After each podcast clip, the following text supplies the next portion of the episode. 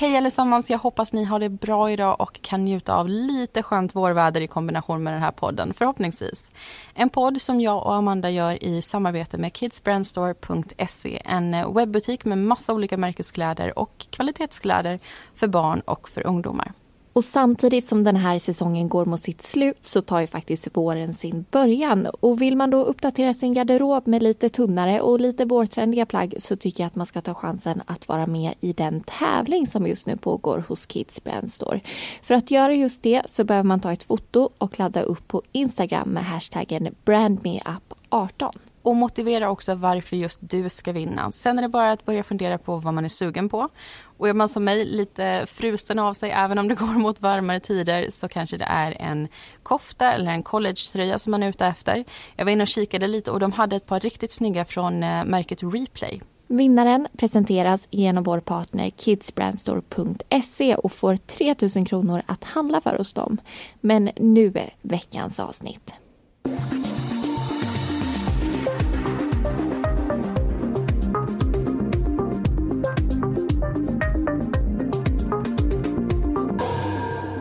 I förra avsnittet berättade vi om inledningen till dagens fall. Om en 61-årig kvinna som heter Madeleine. Hon fick kontakt med en grupp som hade problem med alkohol, droger och pengar.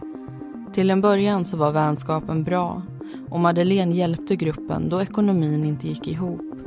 Men när hon ville ha tillbaka sina pengar var hon inte lika omtyckt. Gruppen började smida planer för att göra sig av med henne och den 17 juni blev hon bjuden på grillfest. Några åkte hem under kvällen, men andra stannade kvar. Och några timmar senare var Madeleine död.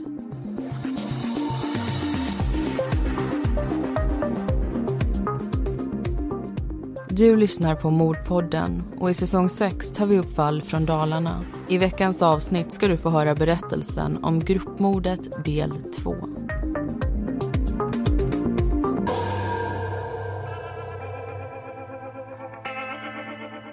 Den 16 juni, dagen innan grillfesten, befinner sig stora delar av gruppen hemma hos Alice och Isak. De som saknas är Magnus och Elinor samt Jimmy. Sten sitter på soffan och tittar på tv då han hör hur Emil, Moa och Sanna pratar om någonting ute på balkongen. Kanske är också Conny och Isak med dem. Det är inte första gången det smusslats. Sten har tidigare hört gruppen prata om Madeleine, att hon ska plockas bort men ingenting specifikt om hur eller när det ska ske. Även Alice hör gruppen prata om det. De säger aldrig att de ska döda Madeleine, bara att hon ska försvinna. Det pratas om sopsäckar och olika verktyg. Vid ett tillfälle går Conny, Emil och Sanna ut i köket och stänger dörren. Kanske är också Isak med dem. Där inifrån så ringer de till Jimmy och berättar om kvällens planer. Förutom mordvapen och betalning pratar de om hur mycket pengar de kan ta ut från Madeleines kort. De talar kryptiskt och säger inte pengar utan paket. Efter torsdagens misslyckade mordförsök så träffas gruppen hemma hos Conny och Pernilla på fredagsförmiddagen. Kvart över ett så använder sig någon eller några av datorn i vardagsrummet. Det görs ett par sökningar. Hur gör man det perfekta mordet? Hur man mördar någon? Men i efterhand så säger sig ingen veta vem som gjorde sökningarna. Conny plockar därefter upp en telefon och ringer till Madeleine. Han frågar om hon vill med ut och fiska, men hon svarar nej. Han ringer upp henne och frågar då om hon vill med ut och grilla och svaret blir ja. Conny, Emil, Isak och Jimmy åker därefter in på stan. Klockan 15.39 registreras det första köpet. En flagglina på minst 10 meter som inhandlas på ett byggvaruhus. En dryg kvart senare köps två rullar med svarta sopsäckar och en fällkniv.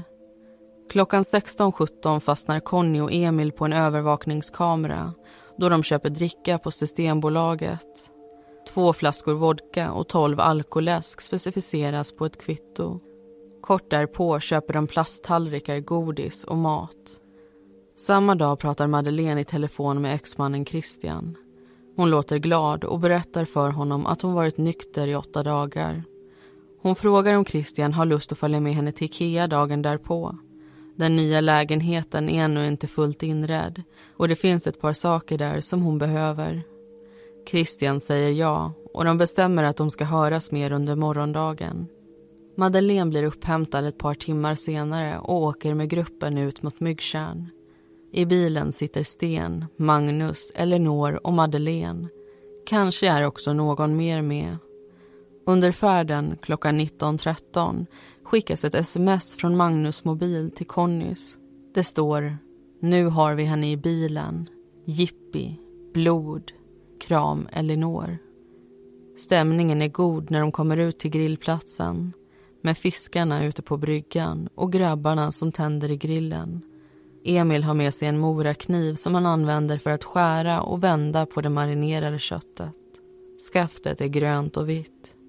Efter Isaks utbrott mot Madeleine då hon kallat sambon Alice för hora så åker vissa i gruppen hem. Sanna och Emil smsar då hon åkt med in till Borlänge. När hon och Sten är tillbaka igen så bestämmer sig sällskapet för att dra vidare. De har tidigare under kvällen stått vid bilen och pratat om ändrade planer. De hade inte räknat med att andra skulle befinna sig på platsen. Någon säger att de ska köra mot Triangeln ett ställe i Sandviken som tidigare varit en avrättningsplats och som det nu ryktas spöka kring. Men innan de åker iväg så ber Isak eller Jimmy att Sten ska fälla upp det hundgaller som ibland skiljer baksäte och bagageutrymme åt. Den ena låsmekanismen är sönder och gallret faller ner ibland. När Sten får förfrågan så förstår han vad det är som snart ska hända. Han gör som han blir tillfrågad och hoppar sen in i förarsätet på den röda Volvon. Conny slår sig ner bredvid honom. I baksätet sätter sig Emil på vänster sida med Moa i knät, Madeleine i mitten och Sanna till höger. Emil stoppar den grönvita morakniven i ryggfickan på sätet framför. Längst bak i skuffen hamnar Jimmy och Isak. Sten lägger i en växel och kör ut från grillplatsen. Någon gång under färden så bestämmer de sig för att ändra destination. De kör mot Långshyttan istället för Sandviken. När låten Forever Angels spelas upp så händer det som flera väntat på. En vit lina ses i bilens backspegel. I Sannas ögonvrå så ser det ut som både Isak och Jimmy håller i den. Linan åker snabbt över Madeleines huvud och är tänkt att fastna om hennes hals. Men linan får fäste i munnen och Sanna och Emil tar båda tag om den och flyttar ner den till halsen. Framför Madeleines kropp håller de varann i hand. Sten koncentrerar sig på körningen och ser inte riktigt vad som händer. Moa däremot vänder sig hastigt bakåt. Hon ser linan kring Madeleines hals, två olika händer som håller i den och Emil och Sanna som flyttar repet och håller fast Madeleine. Emil säger åt henne att inte titta och hon vänder blicken framåt igen. I passagerarsätet fram så håller Conny händerna över öronen för att stänga ute den höga musiken som skrålar. Han blundar också då han inte vill se vad som försiggår där bak. Han öppnar dock ögonen en stund och ser att Emil är kritvit i ansiktet och Moa stirrar rakt fram. Några minuter senare stannar bilen intill Rällingsbergs gruva. Conny kastar sig ur och kräks. Han ser att Moa är vid motorhuven och att Jimmy springer runt, runt. Isak tar sig till baksätet och börjar dra ut Madeleine. Sanna hjälper till genom att knuffa på. Snart ligger den 61-åriga kvinnan på backen och flera ser på när Isak med ett blänkande föremål i handen utdelar flera hugg. Conny tycker att det ser ut som en grönvit morakniv och han vill minnas att den tidigare användes vid grillningen. Attacken stannar upp och Isak går en bit därifrån för att torka av sig gräset. Några i gruppen hör ljud från Madeleine. Det låter som ett chippande efter luft och någon säger hon lever. Isak springer då tillbaka och attackerar henne ännu en gång. Han slänger sen iväg kniven. Emil tycker att Isak ser väldigt arg ut och går för att plocka upp den. Någon tar fram de svarta sopsäckarna som legat i bagageutrymmet. Emil och Isak hjälps därefter åt med att trä dem över kroppen. En från vardera håll. Säckarna tejpas sedan ihop med silvertejp. Samtidigt som det händer så försöker Emil att titta bort. Men det går inte att sudda ut allt blod. De drar fram kroppen till det yttre staketet som omgärdar gruvhålet.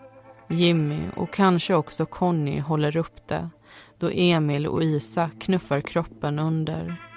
Därefter hävs den ner i det mörka vattnet.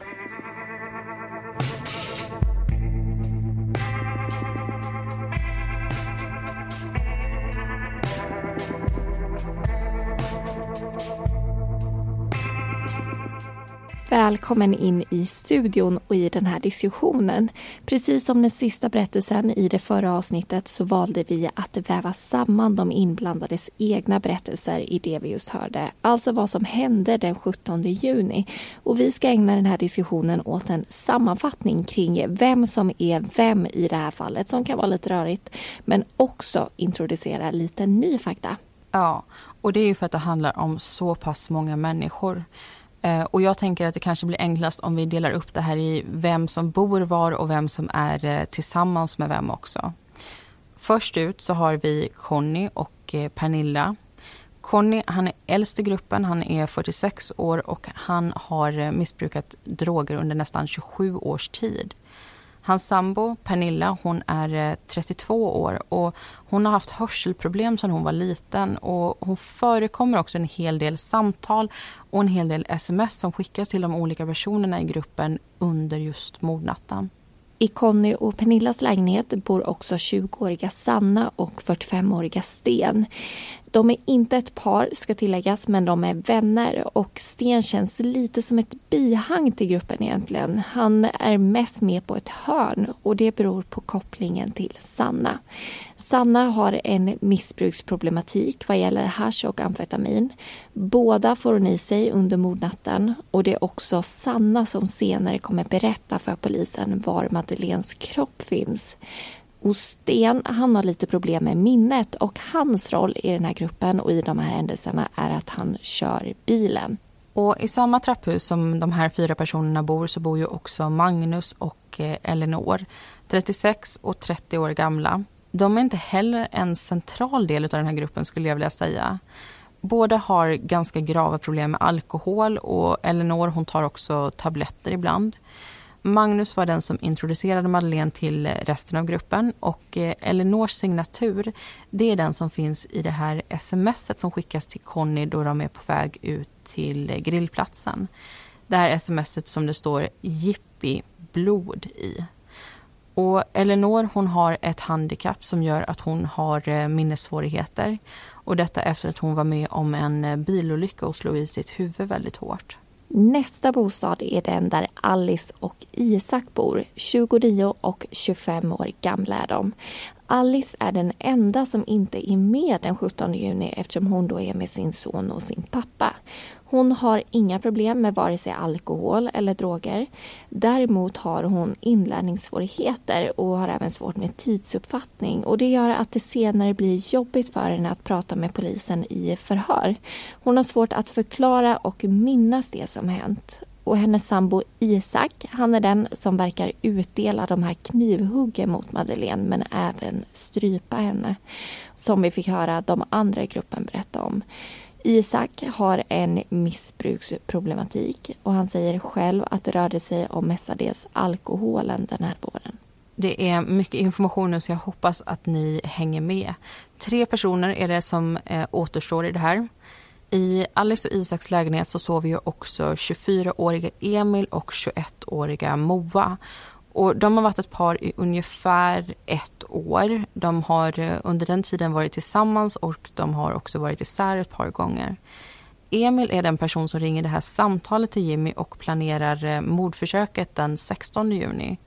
Han har narkolepsi och han har eh, problem med minnet. Och han har också mått psykiskt dåligt under en väldigt lång tid, berättar han. Och han missbrukar hash, amfetamin och alkohol. Något som han och Moa ofta bråkar om. Under själva mordet så sitter Moa i hans knä då Emil hjälper till att flytta den här linan ner till halsen och samtidigt också hålla fast Madeleine. Och sist men inte minst så har vi Jimmy. Och likt Sten, Pernilla, Alice och Moa så har Jimmy inga större missbruksproblem. Han jobbar skift på en industri och är 21 år gammal. Han bor också en bit utanför Borlänge i en stuga som tillhör hans pappa. Och den här stugan kommer vi berätta mer om sen. Han är med både under mordförsöket på Madeleine men också under mordnatten. Och han pekas ut som en av de personer som är med och stryper Madeleine. Och vissa av de här personerna i gruppen de har ju känt varandra en längre tid. Conny berättar att han och Magnus de träffades för 15 år sedan och han och Isak de träffades för nästan 10 år sedan. Medan han bara känt till exempel Sanna och Sten och Elinor ett par månader. Och så ser det ut för flera personer i gruppen. Några har varit tillsammans längre perioder och andra är ganska nya bekantskaper. Ändå så har de en så pass stark sammanhållning som de faktiskt har.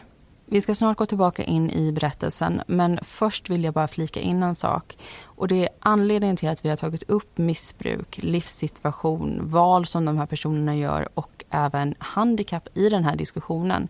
Det är för att alla de här sakerna kommer att spela en roll när man senare gör sina bedömningar gällande påföljder. Och det ska vi gå in lite närmare på i nästa diskussion. Men nu ska vi höra vad som händer efter att gruppen gjort sig av med Madeleines kropp.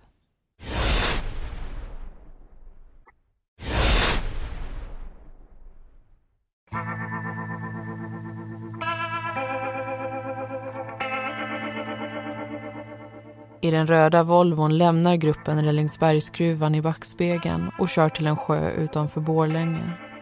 Intill en badplats stannar de och kliver ur. Isaks kläder är blodiga och han tar av sig allt utom kalsonger. Han tar därefter ett dopp i vattnet. När han kommer upp läggs de blodiga kläderna i en plastpåse som slängs in i bilen. Även Emil har fått blod på sig och tvättar av händer och armar i sjön.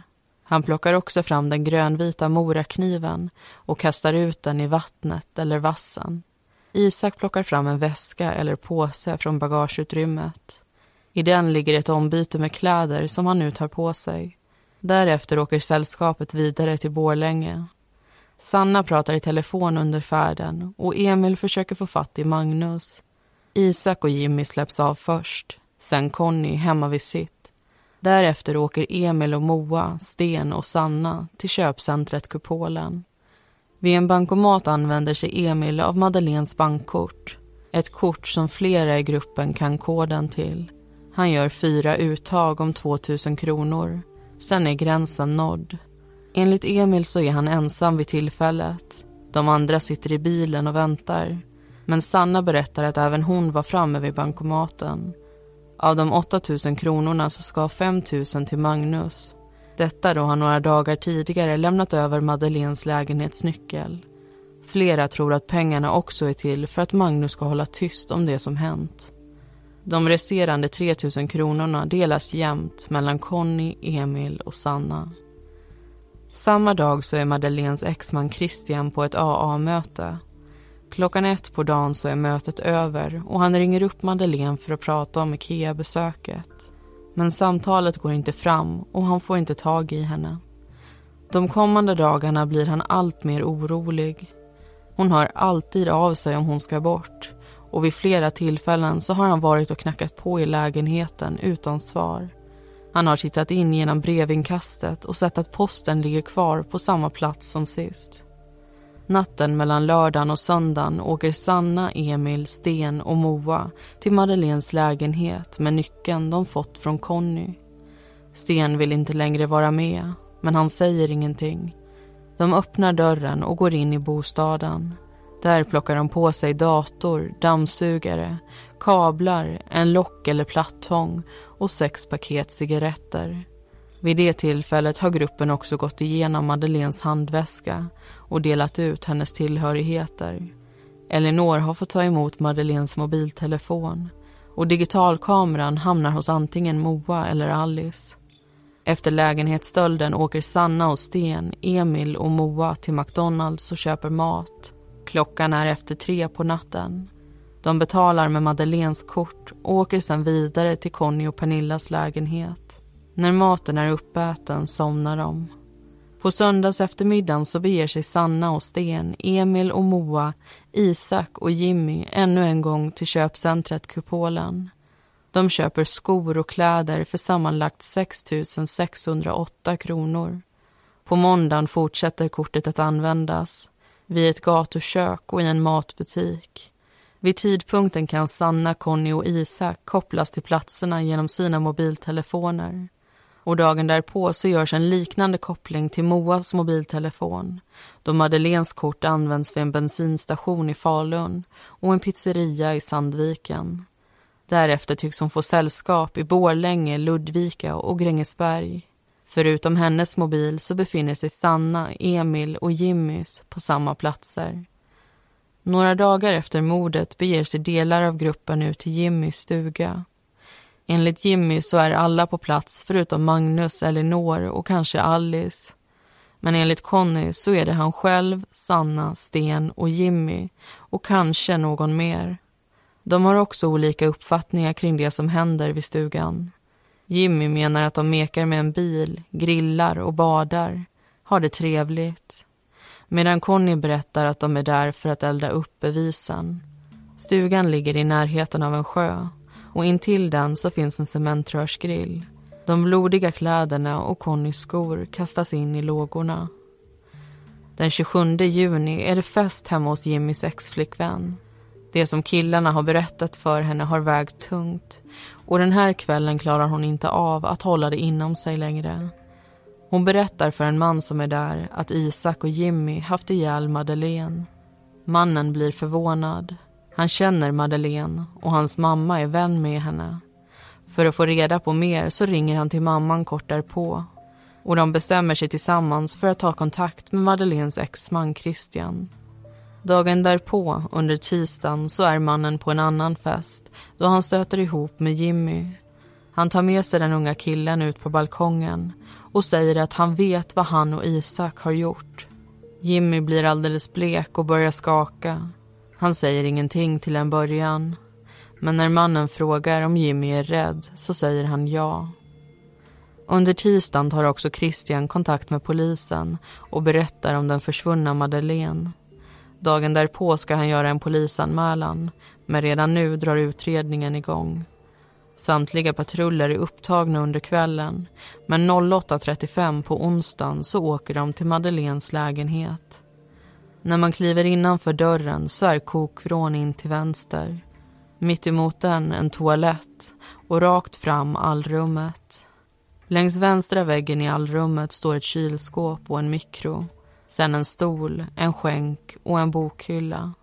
Till höger ligger en grå luftmadrass med kuddar och täcken bäddade ovanpå. Vid foten av madrassen ett par ouppackade flyttlådor. Längs bortre väggen finns en balkongdörr och till höger om den ett fönster. Ovanför en tom gardinstång och ingen Madeleine. Vittnesuppgifterna får polisen att rikta blickarna mot gruppen och den 1 juli görs en husrannsakan ute vid Jimmys stuga. Fastigheten är belägen en bit utanför Borlänge och består av en större bit öppen mark i anslutning till en sjö. Platsen är omgiven av skog och flera byggnader är uppresta. Stugan och baracker. I det vildvuxna gräset står flera gamla bilar parkerade. Där ligger också skrot och skräp. Förutom bilarna så finns också en buss, en husvagn och en lastbil på gården. En av registreringsskyltarna matchar inte fordonet. Den är troligen stulen. Man letar efter Jimmy, men han är inte där. Intill sjökanten ligger en brygga och till vänster om den en grillplats. Bland de förkolnade resterna så ser polisen ett järnrör och några vita benbitar. Det ser ut som kotor och tekniker tillkallas. Runt och i eldplatsen görs flera fynd som skickas på analys. Benresterna visar sig vara kotor från en hjort men man hittar också rester från kläder. Ett metallspänne från ett skärp, flera knappar från olika byxor och tröjor handskar, en plastpåse och brandskadade tyger. Man finner också starka spår av bensin bland askan. Senare kommer man kunna konstatera att det är kläder från minst tre olika personer som bränts. Utöver det så har också Madeleines handväska, rep och plastpåsar hamnat i lågorna. Samma dag som husrannsakan grips Sanna, Emil och Jimmy. Dagen därpå plockas Sten, Moa och Alice också in. Och den 3 juli Isak och Conny. Elinor, Magnus och Pernilla tas de följande dagarna. Sanna berättar i de första förhören om det som hänt. Hon erkänner sin egen involvering och hjälper polisen att hitta Madeleines kropp.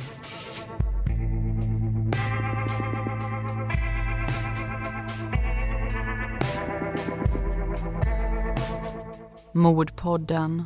Vi diskuterar verkliga mordfall och det svenska rättssystemet.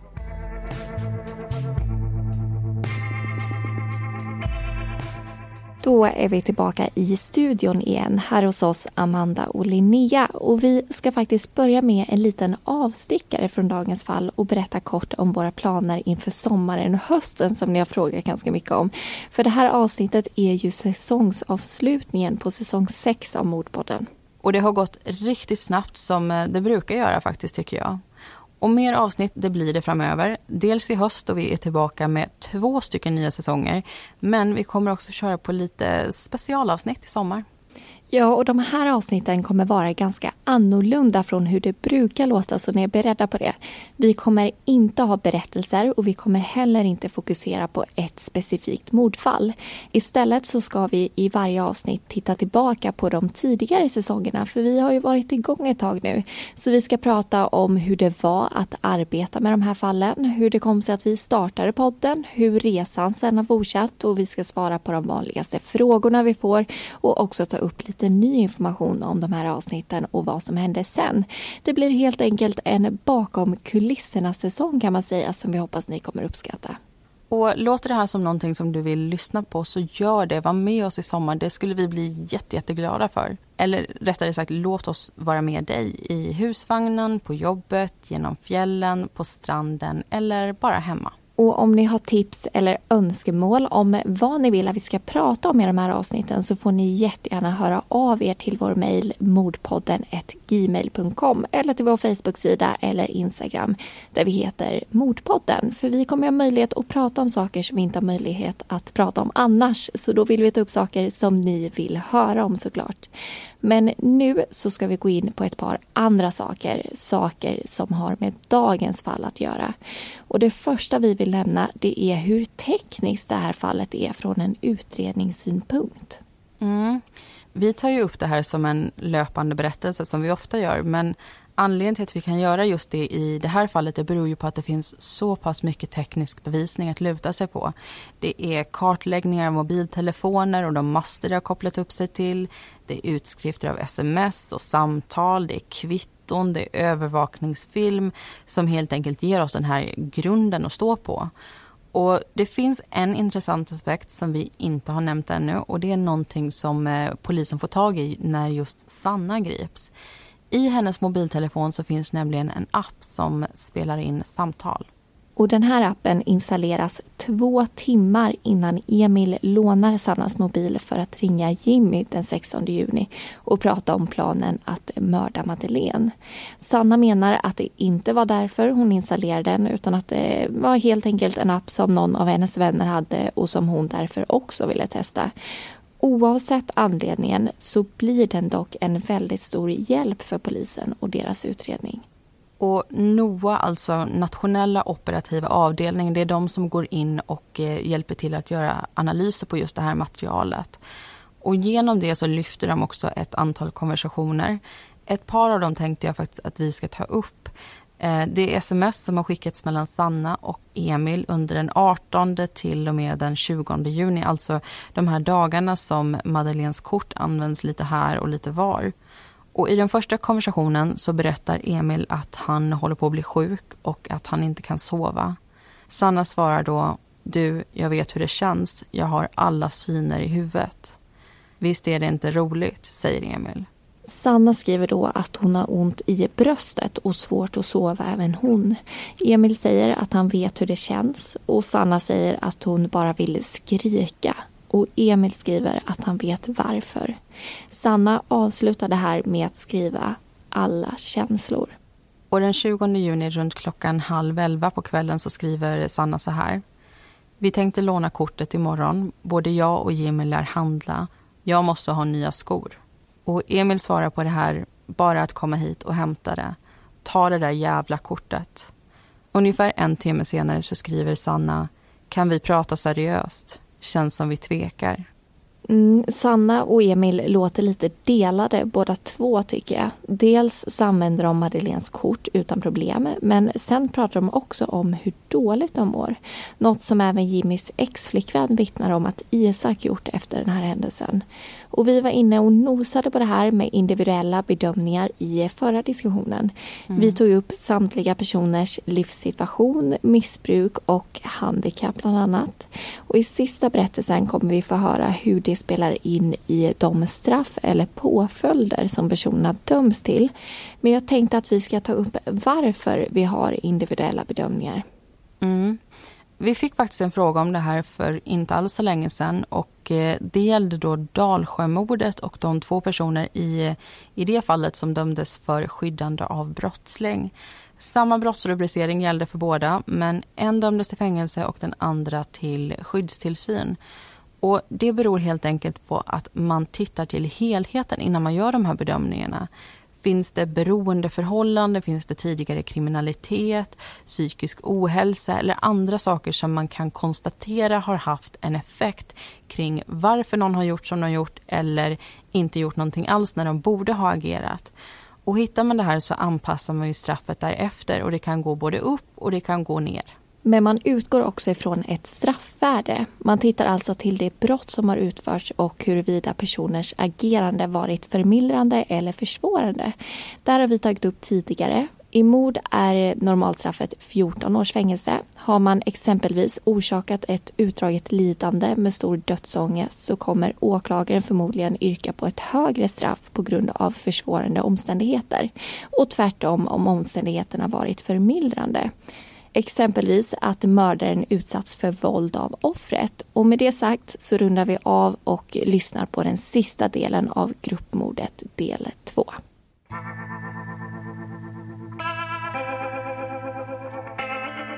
Efter att samtliga personer i gruppen anhållits börjar också deras vittnesmål ramla in. Sanna berättar att flera av vännerna lånat pengar av Madeleine. Att de visste om utbetalningen från försäkringsbolaget. Emil säger att flera också visste koden till hennes kort. Och Magnus berättar att han sett hur ett av hennes konton innehöll 240 000 kronor. Att de hade kännedom om Madeleines ekonomi är därmed fastställt. Flera i gruppen berättar också om de hot som Madeleine uttalat. Hur hoten kommit in från flera håll och skapat en stor oro bland samtliga. När de inte kunde eller ville betala tillbaka och Madeleine fortsatte tjata såg de en och samma utväg. Hur stor sanningshalten är angående hoten är svårt att reda ut i efterhand. Men man tvivlar inte på att gruppen mått och känt så som de sagt. Den första juli berättar Sanna för polisen vart de kan hitta Madeleines kropp. Och dagen därpå så avslöjar hon den mordplan som fanns inför besöket i Madeleines lägenhet den 16 juni. De hade kommit fram till att det var lika bra att Madeleine försvann och när de kom till hennes lägenhet så skulle någon av dem kväva Madeleine. Det var heller inte enda gången som man planerade inför mordet. Alla i gruppen har vid något tillfälle hört eller varit med och diskuterat Madeleines kommande död. Men i efterhand säger flera att samtalsämnet som kom upp då och då togs för löst prat, något som aldrig skulle hända. Det är så Jimmy förklarar samtalet mellan honom och Emil den 16 juni snack han inte tog på allvar. Och det är så Elinor, Moa och Pernilla ser på de diskussioner de hört eller varit med i. När polisen pratar med Magnus så frågar de om de 5 000 kronorna som flera sagt att han fått för nyckeln till Madeleines lägenhet. Han är tydlig med att förklara att han inte förstod att gruppen skulle göra Madeleine illa. och att pengarna inte var för att köpa hans tystnad. Pengarna gavs i själva verket till Elinor. Magnus berättar att han trodde att det var fråga om ett lån. Han visste att Elinor ville köpa en bil. Men hans uppgifter går inte ihop med de andra i gruppens. Där är det tydligt att det är Magnus som tar emot pengarna, inte Elinor. Och det väljer också polisen att tro på. Men det finns en sak till att reda ut. Vem som skickade smset från Magnus mobil till Connys. Elinor nekar till att det är hon som skrivit Jippi, blod.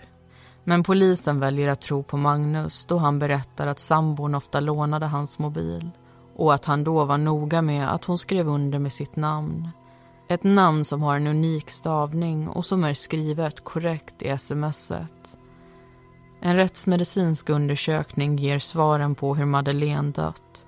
Man vet att strypningen orsakat medvetslöshet men när Madeleine dragits ut ur bilen så var hon fortfarande vid liv. Knivhuggen som träffat hennes kropp har bland annat punkterat ena lungan och på halsen finns ett djupt skärsår. Båda skadorna noteras som dödsorsak. De har troligen orsakats av en kniv med en längd om minst 8 centimeter. Och det är inte den fällkniv som inhandlats under morddagen och som senare tagits i beslag. Troligare är det morakniven som beskrivs. I förhör med flera av de inblandade får polisen reda på vart kniven slängts. Den 3 juli beger de sig till den badplats som pekas ut och söker igenom området med en hundpatrull. Men hunden markerar inte någonstans. Dagen därpå får Emil berätta mer i detalj. Han visar på en karta vart kniven landat efter hans kast. Man söker igenom den höga vassen som pekas ut med detaljdetektorer. Ett stort antal ölburkar återfinns såväl som tändare, karbinhakar och fiskedrag. Men ingen kniv. Den 11 juli gör polisen en vallning med Conny. Han berättar att kniven inte slängdes i vassen utan rakt ut i vattnet. Man gör dykningar i området, men försöken är fruktlösa. Hade kniven funnits där så är man säker på att den hade hittats. Den 14 juli berättar Sanna i förhör att Madeleine skulle strypas på grillfesten. Det var det som var planerat. Men planen ändrades. Innan de satte sig i bilen så var de flesta i gruppen medvetna om att mordet skulle ske inom kort. Det fanns inga tydliga instruktioner om vem som skulle göra vad men de var överens om att det skulle ske nu. Vad de inte hade räknat med var dock att Madeleine skulle leva när de kom fram till Rällingsbergs gruva. Knivhuggen som Isak utdelade var inte planerade. Polisen sätter sig ner med Isak, den person som enligt de andra ska ha knivhuggit Madeleine till döds. Bandspelaren rullar och polisen försöker få den 25-åriga mannen att berätta om det som hänt. Isak säger att han vill ha skydd från de andra i gruppen. Han ber dem att stänga av bandspelaren. Gör de det så ska han berätta vad han vet. Han får förklarat för sig att bandspelaren kan stängas av men det som sägs måste ändå dokumenteras. Isak ber om en paus för att få prata med sin advokat. Tio minuter senare återupptas förhöret. Isak har då ändrat sig.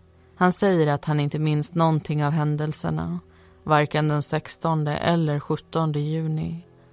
De ber honom att berätta varför han bad om skydd och Isak säger att de inte vet hur det känns att bli triggad. Han säger också att det inte är många som erkänner ett mord och han har inget mer att tillägga. Inte heller Jimmy har särskilt mycket att erkänna för polisen.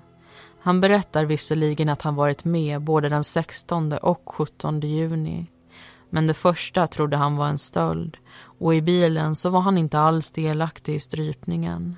Det var Isak ensam om. Men Jimmys uppgifter får inte medhåll från de andra i gruppen. Flera pekar ut honom som högst delaktig. Och det faktum att delar av bevisningen dessutom eldats upp vid hans stuga får vågen att tippa mot honom. När huvudförhandlingen drar igång så har vissa valt att ändra sina vittnesmål de nekar till mord, medhjälp till mord och bedrägeri med mera. Men tingsrätten känner ändå att de har tillräckligt med information för att fatta sina beslut. Det blir likt en löneförhandling där de tilltalade och deras advokater lägger sig lågt och åklagaren högt. Till slut möts de någonstans i mitten. Efter en rättspsykiatrisk undersökning så meddelas påföljderna. Fyra personer döms för mord. Isak till 17 års fängelse, Jimmy och Emil till 16 år och Sanna till 12 år. Conny och Sten anses skyldiga till medhjälp till mord och får vardera 10 års fängelse.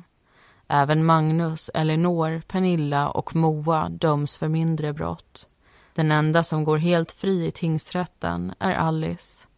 Domen överklagas till hovrätten och det görs ett par ändringar. Conny döms nu för mord och hans tioåriga straff omvandlas till 14 år. Elinor och Pernillas involvering undersöks närmare och åtalen för underlåtenhet att avslöja mord ogillas för de båda.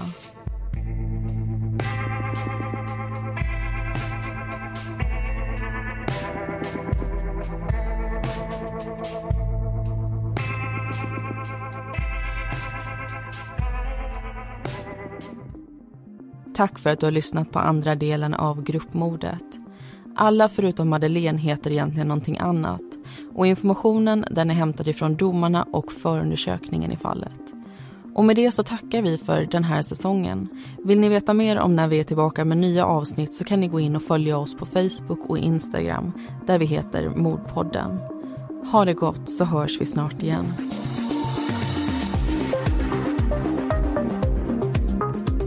Vi som gör Mordpodden heter Linnea Bolin och Amanda Karlsson. Bakgrundsmusiken består av låtarna Lasting Hope, Lightless Dawn och Soaring av Kevin MacLeod samt Deep Space av Audionautics.